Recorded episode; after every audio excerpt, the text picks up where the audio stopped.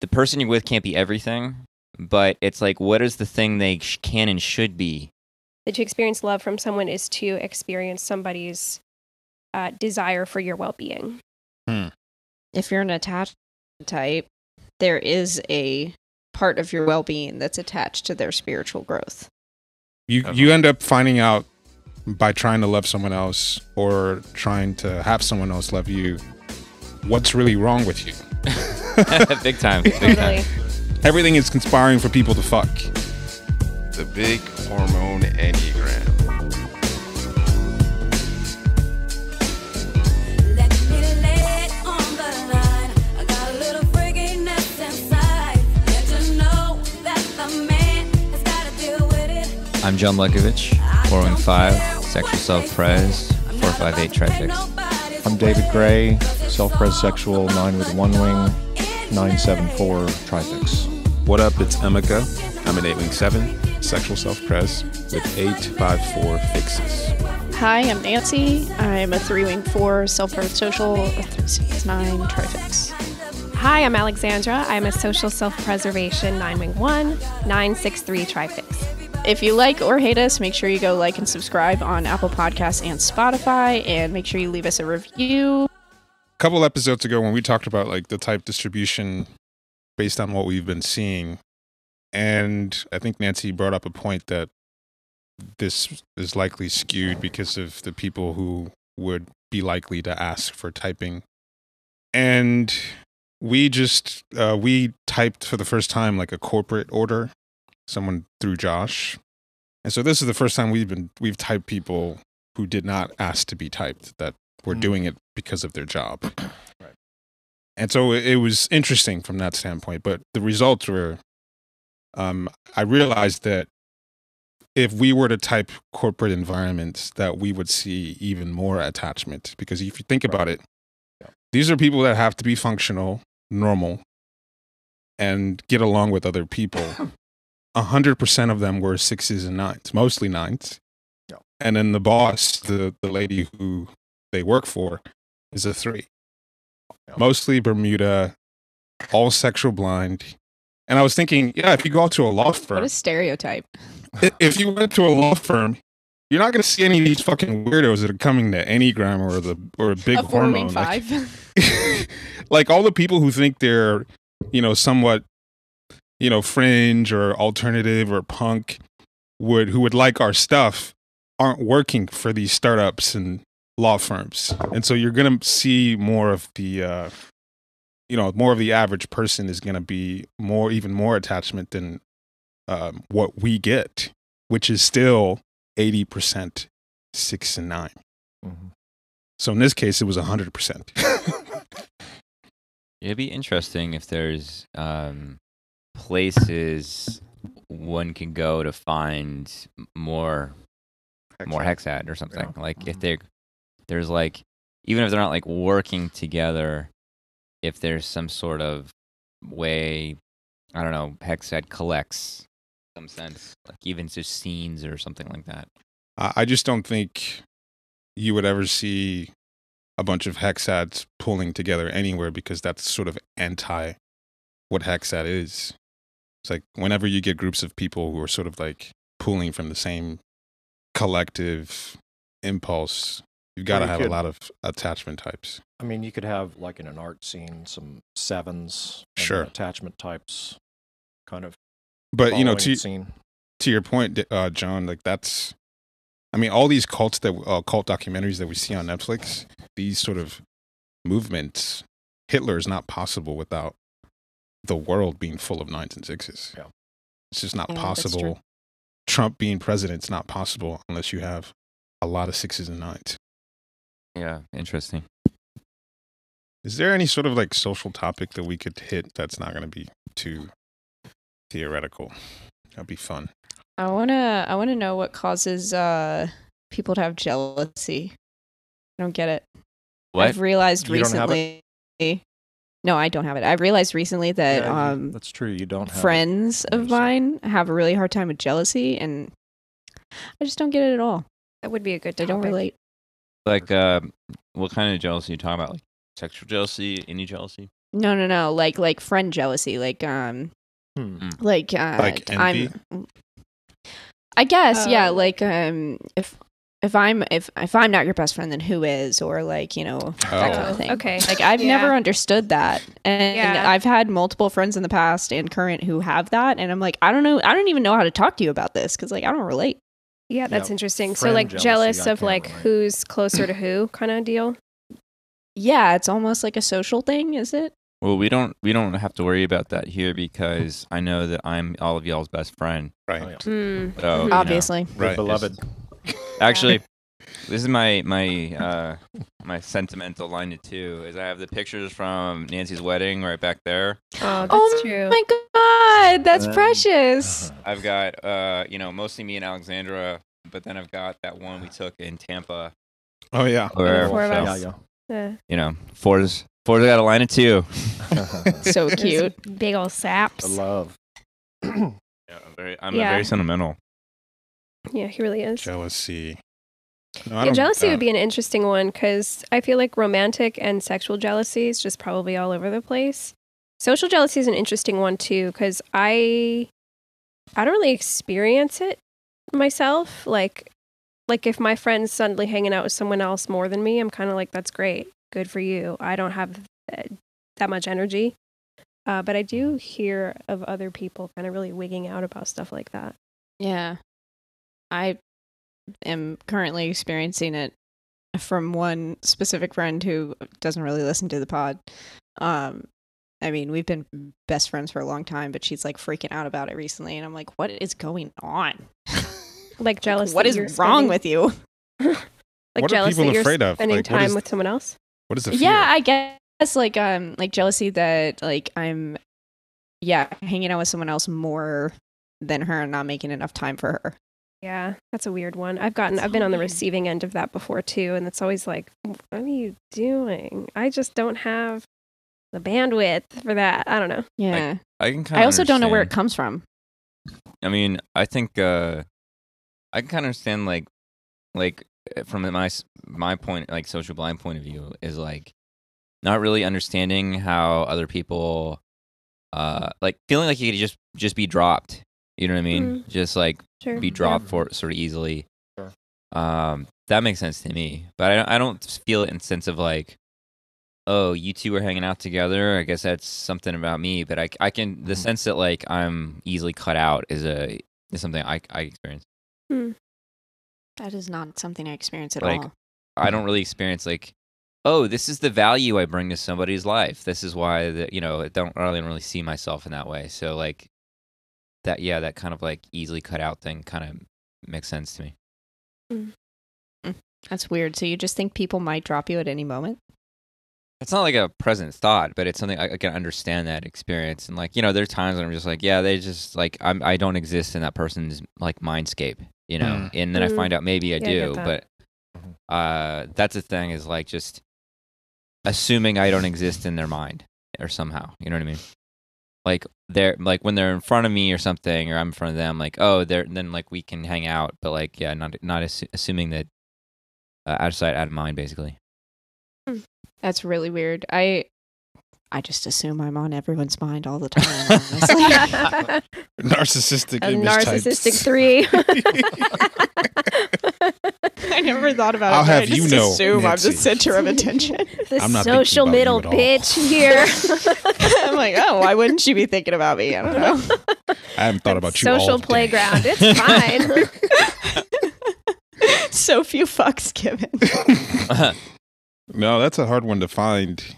Um, it feels like I mean, social. we don't have to talk about it if you have a better topic. But No, I'm just like I'm just remarking on how like I'm trying to find it within myself.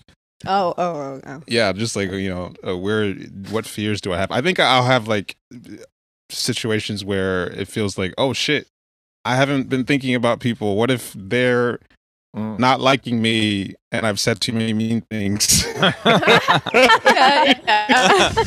That could happen. That's relatable. That's relatable. I've but you're still mean the center of attention because they're still thinking about you, right? Well, I don't even think about that. It's like, oh, maybe you said too many mean things, and now they don't want to hang out with you anymore, or they're not not going to tell you that you've said too many mean things, or something like that. right. They don't want to confront That's- you. They don't want to say that you've said too many mean things. They're too scared. maybe you have. I've been meaning to confront you about that. Too David, what about to you? confront. Do you experience social jealousy? I mean, I'm trying to like put together a scenario like if if Or I knew possessiveness. John and Emeka were talking a bunch or something, and I wasn't. I mean, I'm trying to find it. You know. Um, we do talk a bunch about you, Yeah. David. yeah. I'm. i Yeah, we're meeting tomorrow to talk about David. You always have Once meetings again. about David. Once What's again. Zoom coffee dates that are just David Gray. David Yeah. problem that we're always talking. yeah. yeah. I mean, that's the problem. Is I'm so popular. You know, it's hard for me to- yeah, that's what you're calling it. yeah. That, that's what you're calling That's it. That's what I'm calling it. I'm so wanted. You know, it's hard for me to uh, uh, retrofit into this jealousy. The war on seven fix continues. yes. I can do no wrong. yeah, the war on the seven. Another way to frame it is like feeling left out. I don't know if that's like a different iteration of jealousy or like social possessiveness or something like. Well, possessiveness is its own thing in the social space, and like maybe maybe I do feel jealousy and like a fear of being left out, but possess like social possessiveness. I don't think I have very much Hmm. of. yeah, that's a good distinction. Like, I Mhm. don't care what if if someone forms a close relationship with somebody else because Yeah. from a from a, at least from a friendship point of view because I feel Mhm. like I have people that I spend a lot, like more time with and less time with, and it doesn't really affect my like emotional hierarchy or some Yeah. shit like that. I'm just like uh, this person really means a lot to me, and this person means a lot to me. And it's not even, not even really framed in terms of emotional hierarchy, but like. Uh, I don't feel like it's like this weeding each other out kind of a thing. That doesn't Yeah. make a lot of sense. I don't know if but- this is a social blind thing, but it, for me, with my friends, I guess mostly that are social blind, especially, uh, it seems like there could be long stretches, and then we get together, and it's just exactly the same as it was. Mhm. That Sure. kind of thing. Yeah, that's nice. Yeah, I, Yeah. I feel that way too. W- when I've been friends with uh, social types, and it seems actually more true. Uh, maybe it's not, but it feels more true with social type men, or at least I've noticed it. Is they will get kind of like I can sense like some kind of like if I spend time with somebody, then and then somebody else like there's a thing, there's like a thing there I can feel. Yeah. They're like, Oh they're yeah, like, like what do you? huffy. Yeah, like a huff or something, or Mhm. like like yeah, that's something I've, I've I don't really have a lot of language for it, but I felt that. Yeah, I think the fear of being left out is more what I'm kind of trying to reach for because like um like aside from that one friend there's also like people in extended friend groups who are like will like be so upset that they weren't invited to something that they will like call like ask come up to you and ask and it's like bizarre to me i'm like Your first mistake is Why inviting you people to do much? stuff. my first mistake is having friends Yeah. not being a vampiric person stuck in a cave. yeah, solitary wolf. Well, maybe this Yeah, is a. rawr.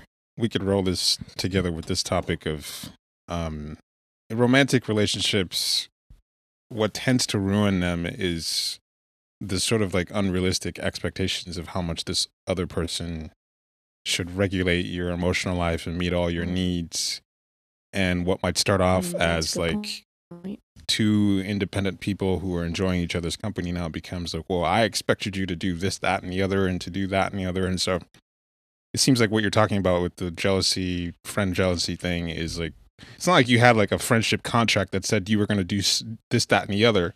It's like this sort of expectation that, oh, we're this close. And then, which means that you are supposed to meet these relational requirements that you're not aware of. And so I think it's even Mhm. more intensified with romantic relationships where, well, you're my person. So you have to, you know, exist to make me happy. And this thing that you did made me unhappy. So you have to do something about it. I was like, I've never, that's one aspect of relationships. Maybe it's a Western thing because uh, the romanticism, rom coms, how everything revolves around uh, this person who's going to basically complete you. Yeah. It feels like a Western thing because it doesn't feel that way in most places in the world. That romantic notion. Well, I'll add though that an important distinction because I have been subject to, well, I can't really get what I like what I want here, so you know that's too unrealistic to expect. So I'm gonna settle with like some other thing, some trash. yeah. You know, it's like Yeah. it's like there is. I mean, your point is absolutely right. Like, I mean, Alexander and I have had to um like be like, all right, tonight I'm gonna go do something by myself. You know, and that's been like a healthy move to like consciously have a night where we're doing something different with each Yeah. and hanging out with each other. I need Yeah. alone time. Yeah, like, yeah. Like I'm prone to take alone time, and but Alexander needs it as much as I do. yeah, but I And- don't Yeah. assert it. Yeah. Mm. But um, but yeah, it's like a I don't I don't know how to maybe y'all can flesh this out for me or something. But there's the person you're with can't be everything, but it's like what is the thing they sh- can and should be versus being in a trash thing where you're like, oh, but they can't just satisfy all my needs. You know what I mean? Like, Right, where right. where's that Oh, need map yeah. match up? Do you know what I'm trying to say? Yeah, I think I know what you're saying. I, I think people can also get into. Okay, let's see. How do I organize this? It, it. I think what you're framing is that you used that mindset of one person cannot be everything to justify not having like a baseline of what you wanted. Yeah, yeah. Is I mean, like, what you're saying? yeah. And I was like, oh, I spend a lot of time now with other friends and stuff because you know, it's like I can't expect that much from a from a romantic partnership em- emotionally or something like that. You know, you know what I'm trying to say? Mm-hmm. Yeah. Yeah. I mean, I did the same thing where I was like, well, friends are supposed to do this and this and this. And like, I don't need to be able to like have a stimulating conversation with my partner because I have friends. you know, that kind of thing. Oh no. No, no, no, no. Both end. They're just a Oh, that's kind of rough. Uh, just a penis. but uh but yeah on the opposite end like Emeka you were saying that there's like a western expectation for like a partner to be everything and i do think you're right about that. And i do think that in the united states specifically the effect of individuality and individualism and a kind of like three-ish kind of solo act ness, ness you know there's some whatever for i don't know whatever uh, that contributes to it too because we're much less community based and we're Yeah. expected to be much more of like a solo thing. That's affected like couples it's affected parenting um but that yeah that also has put a ton of pressure on our romantic partnerships because we're less community based which means we're getting less from uh yeah like larger social networks and stuff like that I saw. Yeah, and Oh, go ahead. I was just gonna say, if you want to look at like how um, the U.S. is laid out, there's a lot more like suburbs and um, outlying towns and like s- just more people just lives more spread out Mhm. um, from like things and just communities. Like there aren't like communities as much in America yeah as there are in like literally anywhere else. Mhm. So they when people come home from work, it's like in it's an event to go back out and go do other things or go get dinner with friends before you come home, et cetera, et cetera. So yeah, I definitely noticed in when in Europe people are much more apt to just be out and about. Like people don't just stay home like Yeah. they do here. Mhm. It's weird.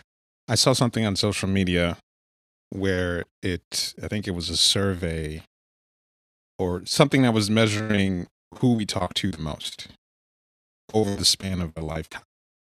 And That's so they said they said that who we spend the most time with. You would think that you would spend the most time with your friends or family, but we actually spend the most time with the people we work with. Mm. And the person that we spend the most time with or talk to the most is our significant other. Yep. So those and not friends, not family.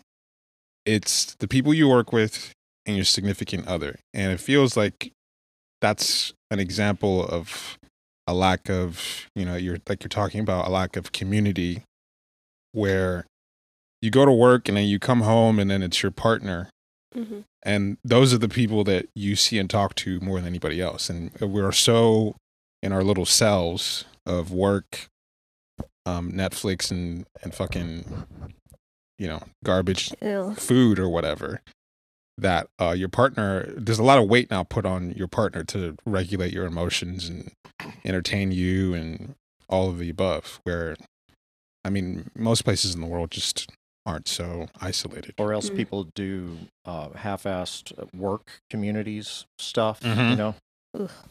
yeah, Yeah. Like we work kind of shit. yeah, yeah yeah Yeah. exactly. Yeah, like we have ping pong tables in a gym. I'm trying to think of uh like what like the distinction between we're separate people and I can't get everything here and all that shit versus like what you actually need met in a romantic relationship. And I mean, one thing I think is really important is just like to be seen. yes You know, like I think that's like a really essential thing is like your romantic partnership needs to like see you. Mhm. Like I don't think your friends I mean it's great when they see you, but it's like they don't need to be the the ones that hold the real seeing as much. You know what I'm saying?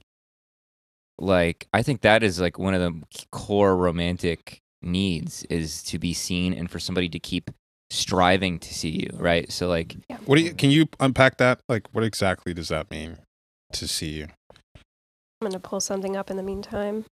Um, that's a great question. I know what it feels like. Um, I think that like, I, I do think that there is a, a basic human need for that inner sense of identity to be reached, to be wanted, to be sought for. And it's kind of like somebody who can hold the quote real you, no matter how you're thrashing about you know it's like they can really resonate with like this substance of you and so um you know like we can all be in sh- uh like shitty states or whatever do stuff that's like shitty but there's a there's a certain way of like somebody who really helps you remember yourself Mm-hmm. and I feel like friendships, I mean, maybe some intimate friendships are really important for, like, I think they have definitely have a role in that, but I think that your romantic partnership, like, that should be a non negotiable Mhm. in a romantic relationship because, because then, then what the fuck are you doing? You know, like, I mean, what else, what are you doing? Um, if somebody can't hold that part of your heart in a romantic relationship, it's not really, it's just uh, somebody to keep, spend time with rather than a something. And to have interest that keeps they want to keep penetrating further. They want to keep digging. Yeah.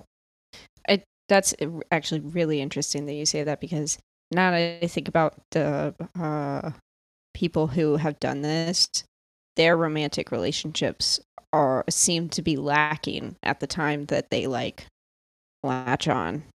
So it's Mm. almost like they're projecting, like they're taking that need to be seen and putting it on the friendship rather than dealing with the romantic Oh, okay. relationship Mhm. not going well.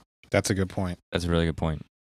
Yeah, I mean, you know, Emeka, you went through this thing where, I, despite whatever dysfunction, I remember you talking about feeling seen. You know, and, like- initially yes I yeah, initially, and like just what that kind of experience is. uh It is that pe- it is like heart penetrating because I mean I remember yeah I remember when Alexander and I got together and certain things she would say like uh there were certain things she we were like on the phone before we were together in person certain things she would say was like a fucking uh, torpedo into my heart and Mhm. um and it was like not realizing how much had been like calcified Mhm. and you know it wasn't just uh, i mean there was like i love you but it was also like stri like i'm going to she said something along the lines of um i'm going to love you really well or something like that but there was Mhm. some thing of like i'm going to effort to to connect or effort to be together rather than oh this works you know we Right, like each right. other and you know like oh you happen to make me happy you know it wasn't just that kind of this is just happens to entertain me for now you know there's a there's a kind of work element uh, or efforting element that was about i'm going to try to see you Yeah. yeah I'm trying to pull up the definition from this book that I just finished and I just can't find it. I don't know how I like didn't highlight it or something, but I just finished a book called All About Love by Bell Hooks. It was kind of popular a little bit ago. I don't know when, but anyway, um it defines love uh, I'm going to butcher this, but it defines love as the uh the will to put someone's the will to give yourself to someone's spiritual growth or something like that. It's like it defines love as an action and not a feeling because you can have like feelings of love for someone, you can care about someone, but care is not the same thing as the like deliberate action that is taken to love someone. Yeah, the the will and I guess decision to put someone's spiritual growth as like a priority, to make Mhm. someone's spiritual growth a priority. And I guess I guess what I'm I guess I'm saying that because we were kind of um, exploring what like the baseline need is in a romantic relationship, and honestly, I do think in friendships too, um, that to experience love from someone is to experience somebody's uh, desire for your well-being. Yeah, it's good that you make that distinction between actions and feelings because this is trying to define what it means to be seen by somebody. Um, what I experienced was more on the feeling side. Mm-hmm. Mm. Hmm You know, some so someone could could whip up a lot of emotion and mirroring that's just based on a projection Mm. and maybe you're projecting on them and so it just becomes this whirlwind of oh i'm in love and i have all these feelings but the person's not actually caring about your well-being Mm-hmm. Yeah. in in in a Mm. sense of like yeah it's like as long as you act within a certain boundary of how it aligns with how they feel about you then it's all good but Right. it's not coming from a place of really caring about who you really are and so i mean i've learned not to be cynical about love i know that there's a, a real active no bullshit caring about another person but it seems like to me that a lot of what people refer to as love is just a lot of emotional projection Yeah. that fluff. that just dissipates after you know three to six months and then they're dealing with the real relationship and then it's over Yeah. Yeah. Like Yeah. the original, the natural, like high and the feelings that can come about, of course, feels good, but that's romance. That's not love, uh, the action and the commitment and the responsibility.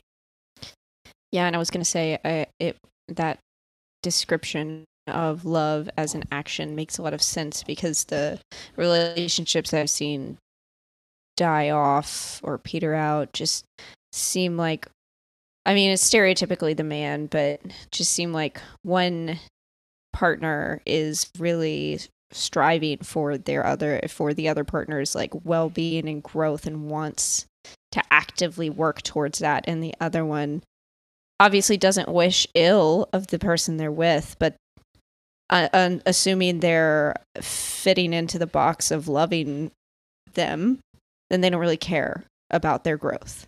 mm-hmm. They aren't really Oh, right. acting; they're just feeling. Yeah. And people can definitely take a more receptive, yeah, totally. It totally does. People can take a more receptive role to love and they can, they can think that they're only experiencing love if they're on the receiving end of it. Mm, mhm. Forget, forgetting that giving, Yep.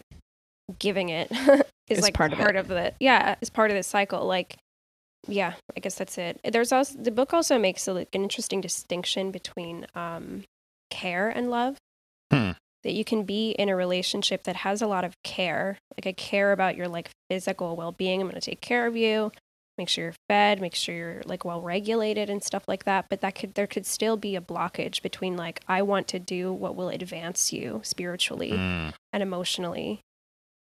Um, and that's the, that's the like main distinction.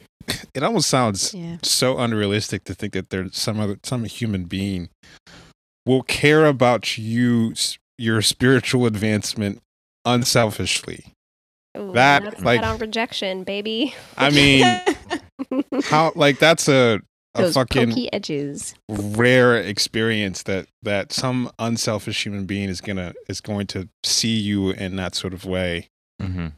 without any sort of like um seeing a self uh, a benefit to themselves to Mhm. love you in that kind of way it's like holy shit what kind of a character you'd have to have yeah. to be have the capacity to love somebody like that I think it, I think it's important to note that um, if you're an attached type, there is a part of your well-being that's attached to their spiritual growth. Right? If you Mhm. attach to a person, so it's not selfless, right? It's very Oh, selfish. yeah. Yeah. So but it just it happens to work. I think to Emeka's point, I mean, a lot of people don't care about their own spiritual growth. So Yeah, Right. right. how can Yeah. you give a fuck i- i- about somebody else's, much less if someone else is growing and you are not interested in your own growth? It is Mhm. it is detrimental to your you know to your agenda if they grow. So I think a lot right. of Totally. That's fair. relationships are based on that and you know alexander was making a distinction like there's difference between love there's difference from romance and a difference from care And those are all different things but it's hard to line them up with somebody and then you know attraction or connection or Right. you know whatever is a whole thing too but uh you know last night alexandra and i went to uh my friend simon you, you guys know simon right Yeah, that uh, funny guy. yeah yeah Yeah. I love Yeah. that. That's his descriptor.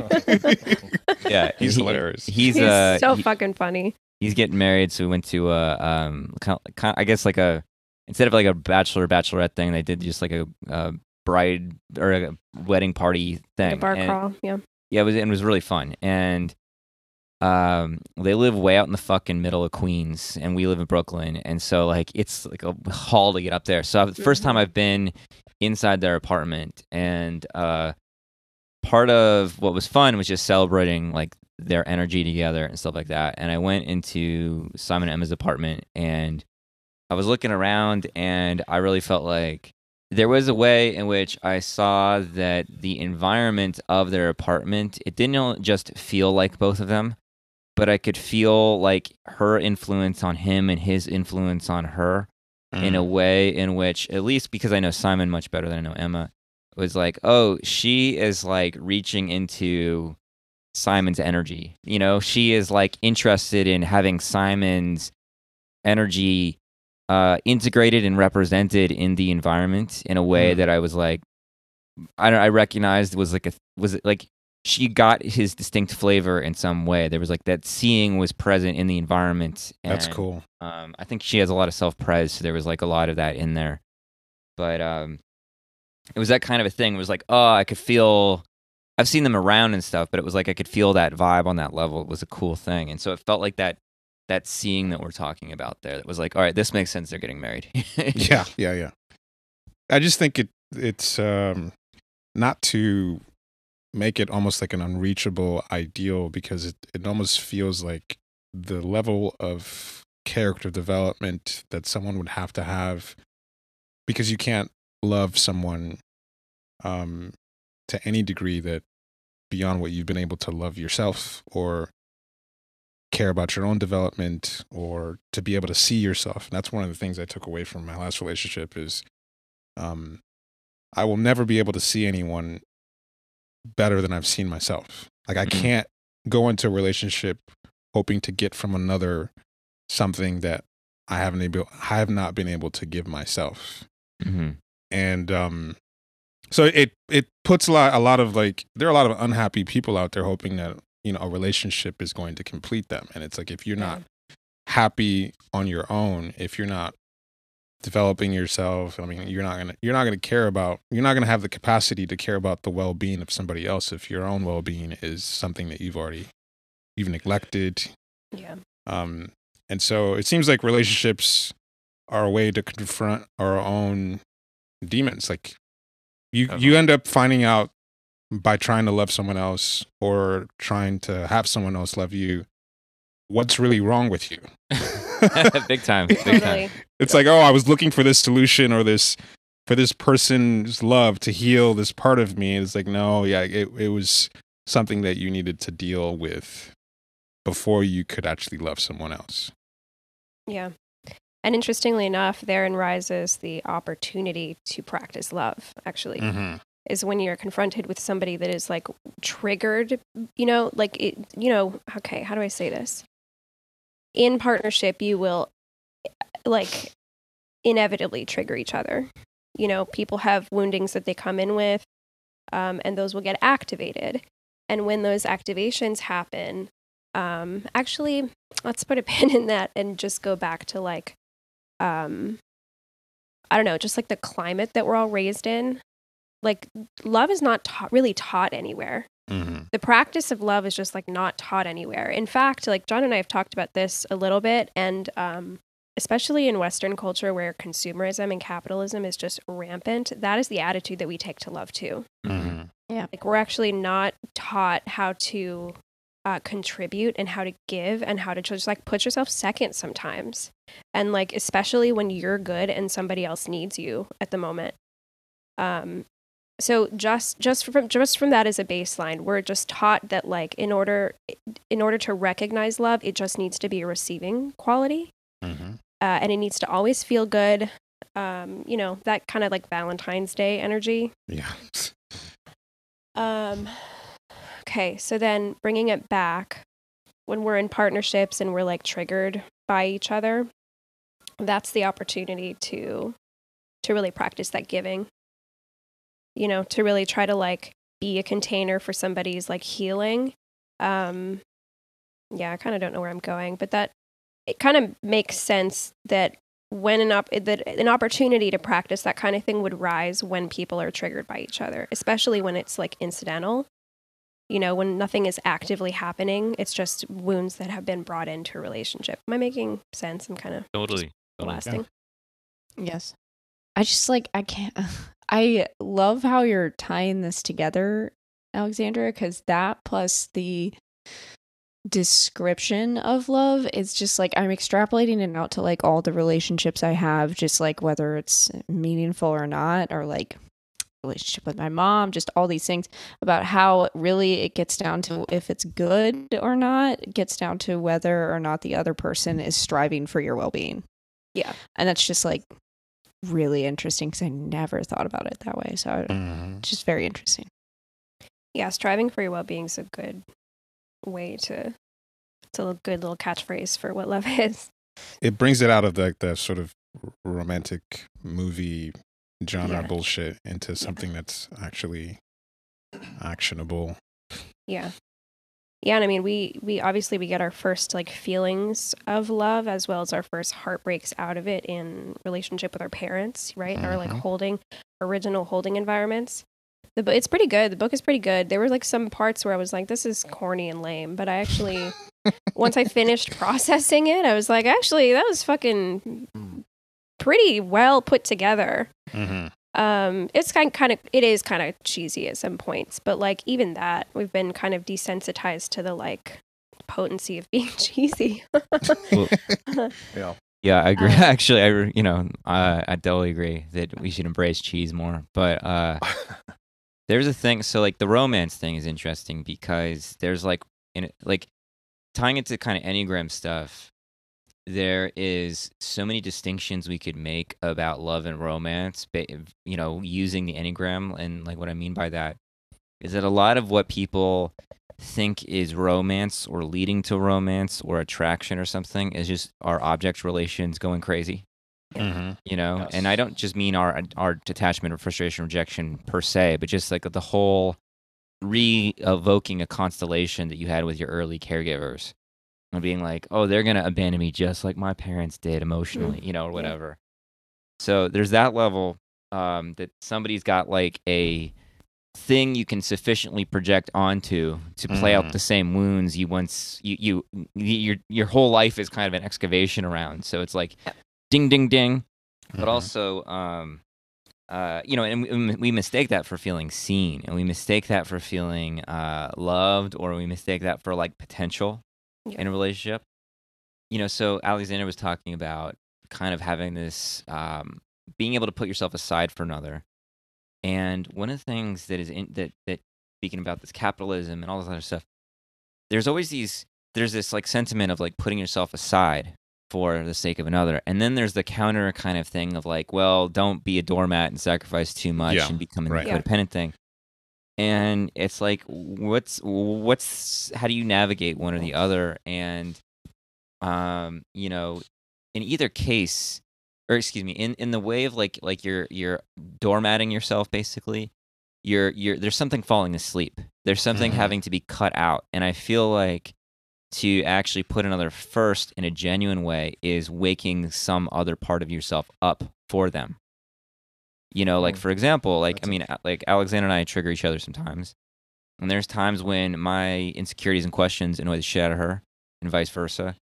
and sometimes you just like bite the bullet and you let your you watch your reactions and you have them, but you don't put them on the on your partner because they're needing something because they're feeling wounded and they're feeling whatever and it's like there's a boundary and like a limit and we've had to cut each other off when it's been like it's just going on too long or something. But Mhm. you know when that part of you that like can wake up and say okay i'm uncomfortable uh, i'm exhausted i'm whatever but this is what like something is needing to happen here for some some real some a, de- a deeper level of connection to happen. It's like there's something that is waking up. And so i think that's important because um, there is this kind of cultural counter narrative that's developed that i think is very much in this consumer style of re- relationships and dating.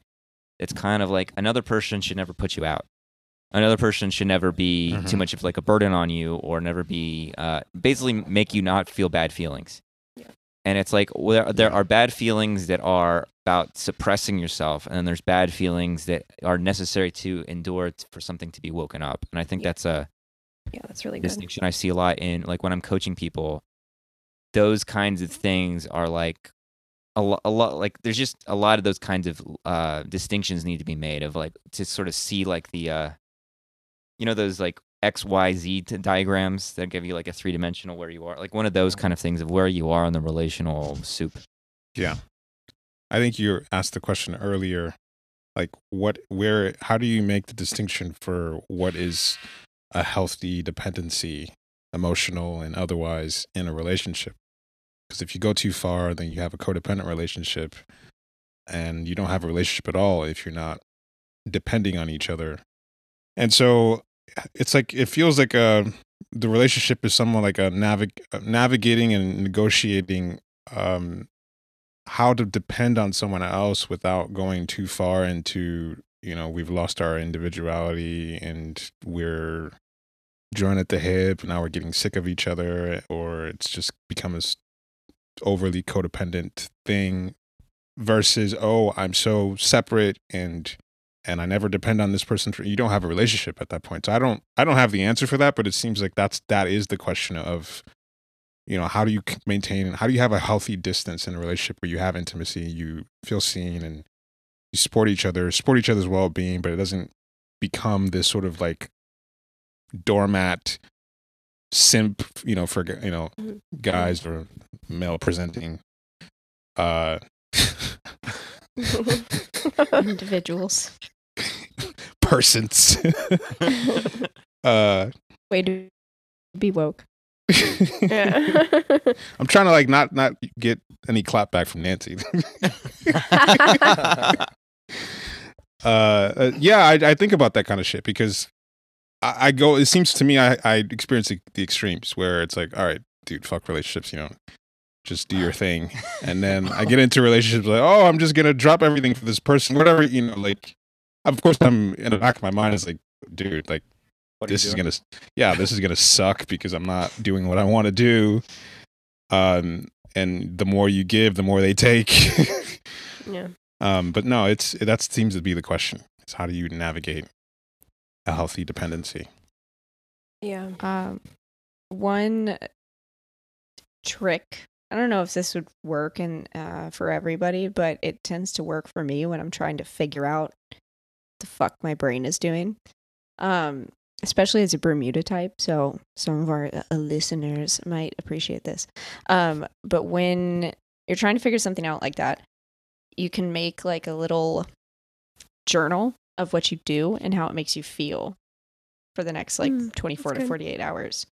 So, like, you do something and then you check in with yourself like an hour after. Okay, now 12 hours after. And how did that make you Mm. feel? And what are the repercussions from that? And you have to like really check in and really see how you physically feel and if there's anything going on with your body. Because then you really get into okay, does this drain me? Does this give me energy? Was I feeling better through the day? Was I feeling worse through the day? Was it so? Um, that's just like a very like analytical way to approach it, but I found it really helpful as a Bermuda to like just get down to the basics of checking in with yourself. Yeah. Yeah, that kind of relates to uh I don't know. I don't know if this actually Well, It doesn't have to relate, just say something. well, for some reason, I, this is like very cheesy and, but whatever. People love cheese. Embrace the dairy. Embrace the dairy. Um, I mean, self love is going to be a really important part to being in relationship with another person and to experiencing love and to knowing what love is going to feel like. hmm Um, and I think that as as like wounded as basically the whole world is to the practice of love and receiving it and giving it or whatever, there's just like a profound lack of self love that I think the majority of the people in the world have for themselves. Definitely. Like even the like unconditional positive self regard, you know, people that are like, I'm the best, I think I'm great. You don't. You don't. And you know that. So I, I do think it starts with that and i certainly don't have the answers for that because i that can be really really tough for me sometimes um but that is a necessary i think that's a necessary piece because it shows you where to place boundaries. Hmm um and it also i think it also shows you that like lo- being in love i'm not talking about like the feeling but like being i don't know following like a love ethic to use something else from the book um is also recognizing that it actually doesn't always feel good. Mm. like what John mentioned earlier is that sometimes we have had to stop each other and it doesn't feel good, but it Mhm. actually is done out of love for Mhm. yourself and for the other person. Like Hmm. there's been some times where I have to stop like this is crossing something. We've got to stop. And it Mhm. done out of love. And you know, same thing vice versa. And of course like we don't have all the fucking answers either, but I do think that yeah, self-love is going to be a an important piece. I don't know that it has to come first. Like people always say that. I don't actually I don't know that that's possible. To like, oh, you have to love yourself first and then you can experience love with somebody else. I don't know how true that is cuz like I don't I don't know, that kind of would make me believe that like nobody loves at all ever. yeah. Well, I think it begs the question of like, what's what does it mean to love oneself? Because I mean, there are parts of myself that I very much love, and there's parts I absolutely hate. And you know, it's self love in a real sense is different from self esteem. I think. yeah, I think so too. Uh, and we people confuse that a lot, where it's Yeah. just like I feel confident or something. That's self love or something like that, or I just I feel cocky.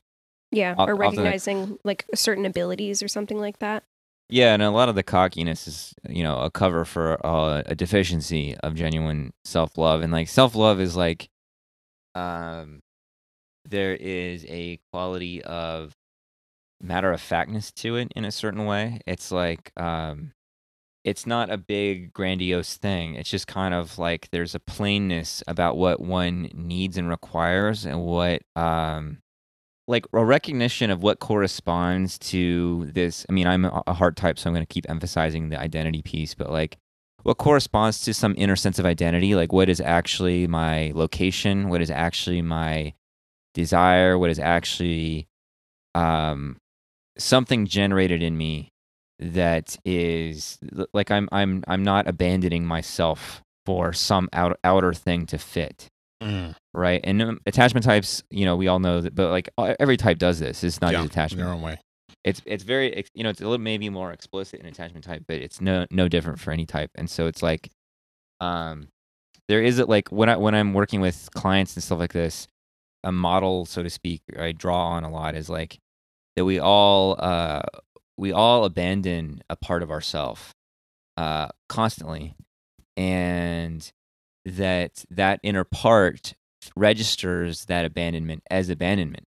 Hmm. And so we don't have to love ourselves in the sense of feeling positive feelings about ourselves or having high self-esteem, but there's a there's a uh, a intention, a renewing intention to keep reaching toward one's inner self, inner space, inner heart, or something like this. And like, I think that's real self-love because it's like uh, we all have plenty of fucking reason to think each one of us is miserable and pathetic and not enough, all this stuff. And it's like, it's going to stay there.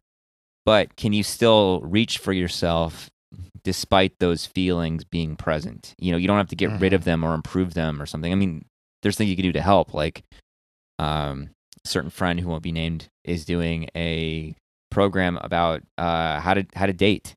You know, like how to how to talk to women, and it is a thing where like men aren't really taught how to talk to women, and Right. how, like and how to be Yeah. appealing to women.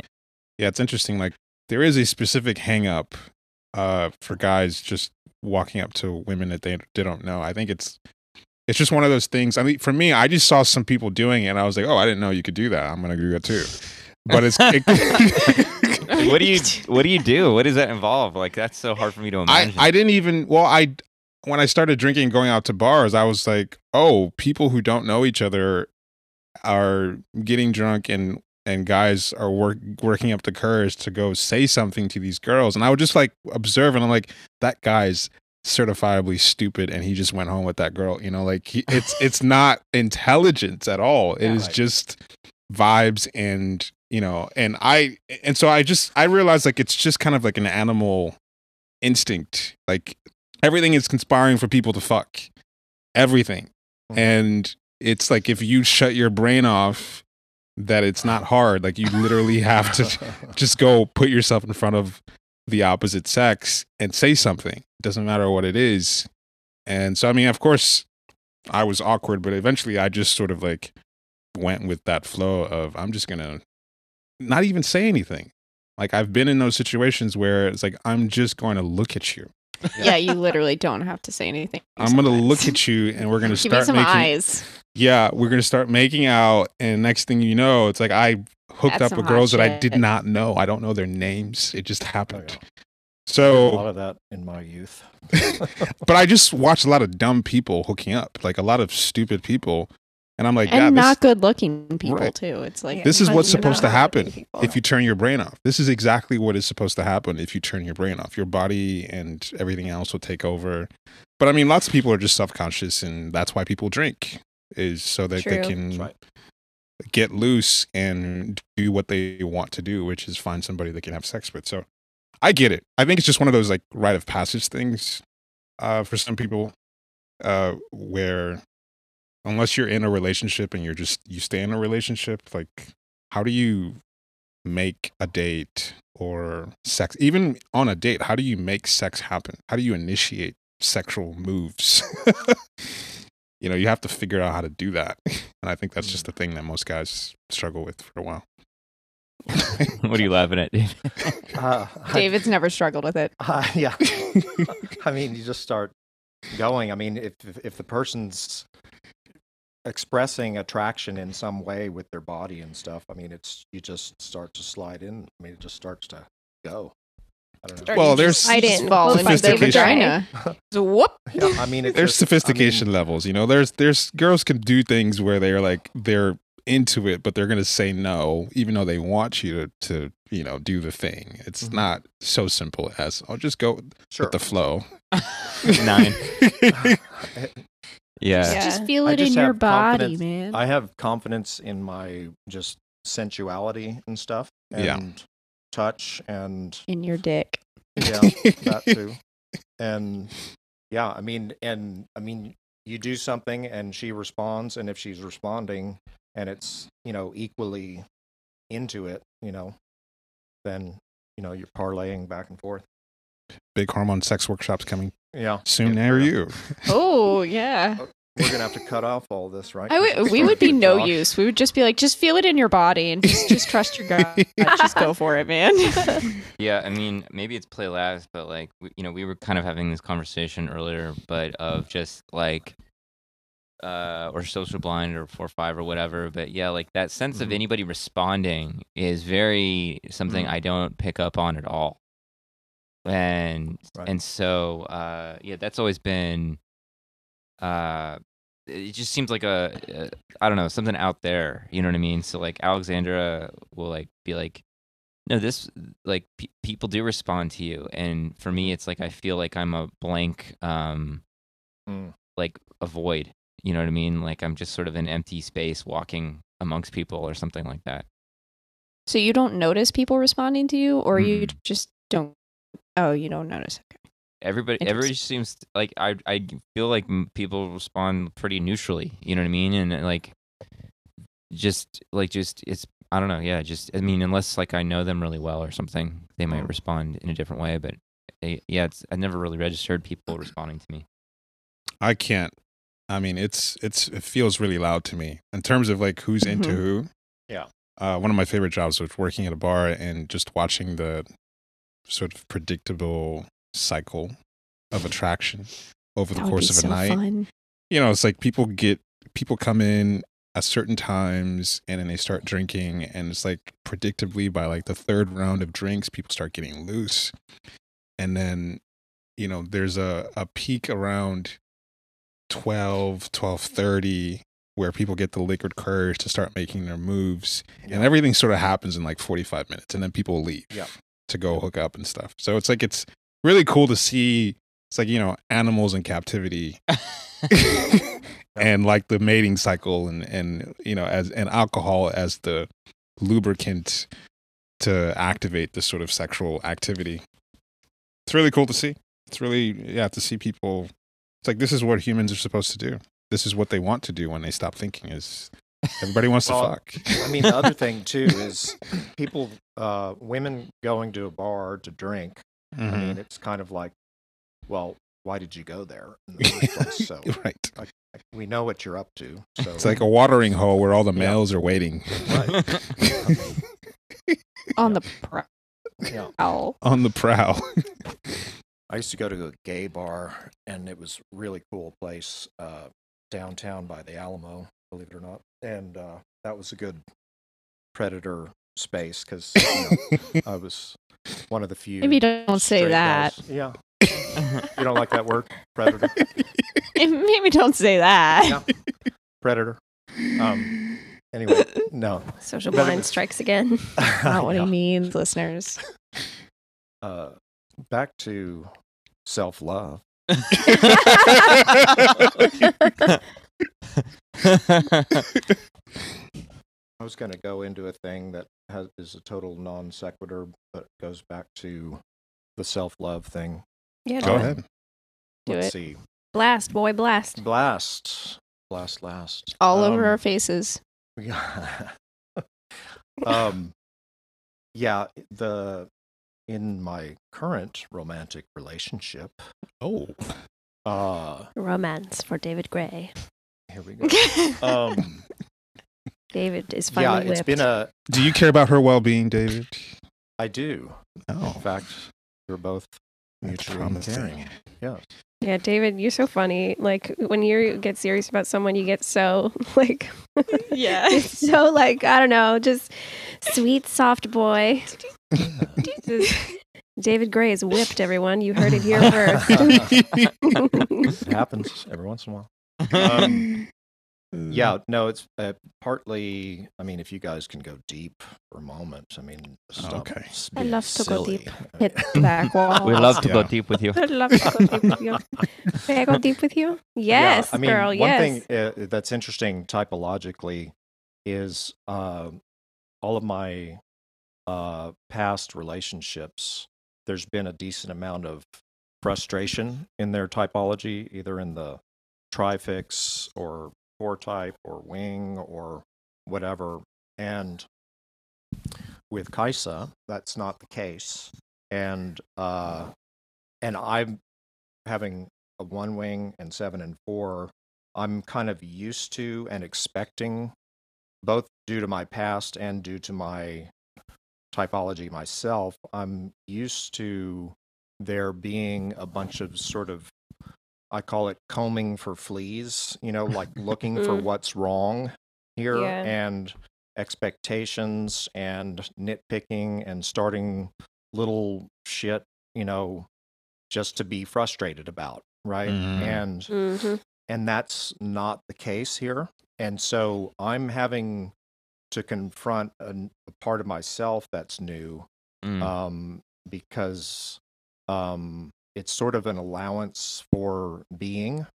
Mm. um, and having to find the trust in myself to to be with that Mm. and Oh, to yeah. and to not be and for me to not be expecting expectations you know Mm. um oh that's and- good yeah yeah and it's it's and it's because of my typology it's really difficult to get there you know Yeah. and it and it's to relax that whole all that frustration mechanism is has been an interesting practice really um yeah So like, can you like how does that like, like is it just that you're not like detecting a problem and so it's bringing up things about you needing to find one or like how's how's that experience? Yeah i'm i'm continually as frustration does i'm continually waiting for or assuming you know that something is about to come at some point Hmm. um, that is, you know, a nitpick, something that quote unquote needs to turn into something dramatic or even just some little tiff or something. Whereas, like, she's just really wanting my presence and she knows hmm. just essentially all of my shit. You know what I mean? She knows everything, right? And and it's like, so why aren't you why aren't you doing that? Why aren't you nitpicking? You know what Why I mean? Why don't you hate me yet? Yeah, exactly. Yeah. So I mean, what I hear you tell me if tell me if I'm wrong, but I, what I kind of hear you saying is she just like wants you for you rather than any kind of game, and Yes. that might be like kind of a little unusual to your personality. Yeah, it's that definitely. And I, I think a piece of it, again, speaking typologically, is she's self pres blind. And so um, that maybe adds to the sort of um, that she's not um, fishing for something for herself in a certain way. I mean, not that, go ahead. Well, I think what you're, I, what you started off saying is that because I think it's beyond self-pres blind is that Yeah. the frustration piece is kind of like always looking for the problem to, the friction, and I want to, even if it's like I, I notice with types that have a lot of frustration, like even six wing sevens will do this, whereas like there has to be the drama, there has to be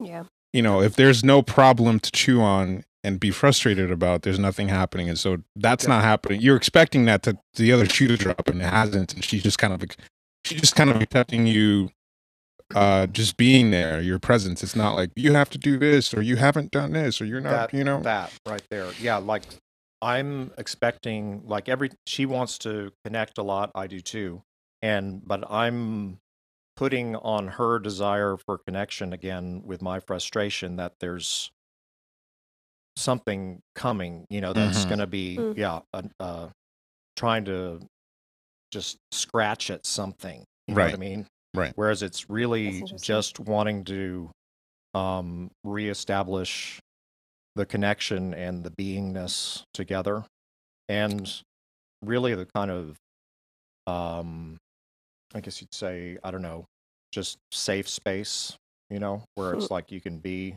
whatever Mhm.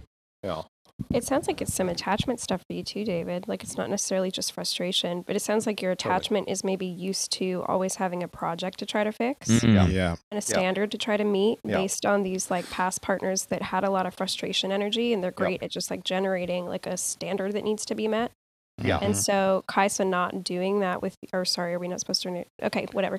we're doing Uh, the name Nice. And so Kaisa not doing that to you is maybe triggering your attachment of like, oh, I'm not needing to like adapt somehow. And so what am I supposed to do? Just chill?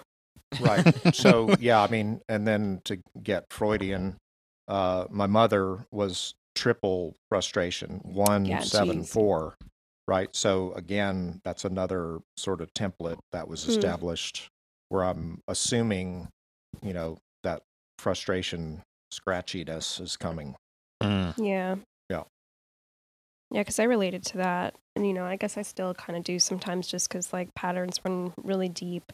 But, like, when John and I got together and he just really just wanted to hang out, you know, like, just wanted to chill and connect and be together and, you know, other stuff and uh, stuff like Other that. stuff. Where I Other was. Other stuff. where, Can you remind me of what stuff? What what stuff were you talking about, Alex? I don't know, just like, like, like eat ice cream. and- Reading Yeah. books together. eat ice cream pick Very flowers wholesome stuff. together. Eating eating my cream. just butter those fruits, you know. um. Anyway, yeah. um, Eat it before you beat it. Yeah. God. little Isn't that getting cream into predator territory? There's some Um, some predator. I'm this episode is such a fucking landmark. little I know it really is. little Puerto Rican, and I'm El Chupacabra. Or is it beat it before you eat it? well, whatever. Both work. Um, what has happened to me? Anyway, uh, what was I saying? Oh yeah, I guess just like the expectation to adapt was there to the point where I would like basically make up problems that he had with me that he did not have with me. Yep. you know, because I just needed to adapt, or I didn't feel like I was like contributing in a, in a way that would create love. Mm.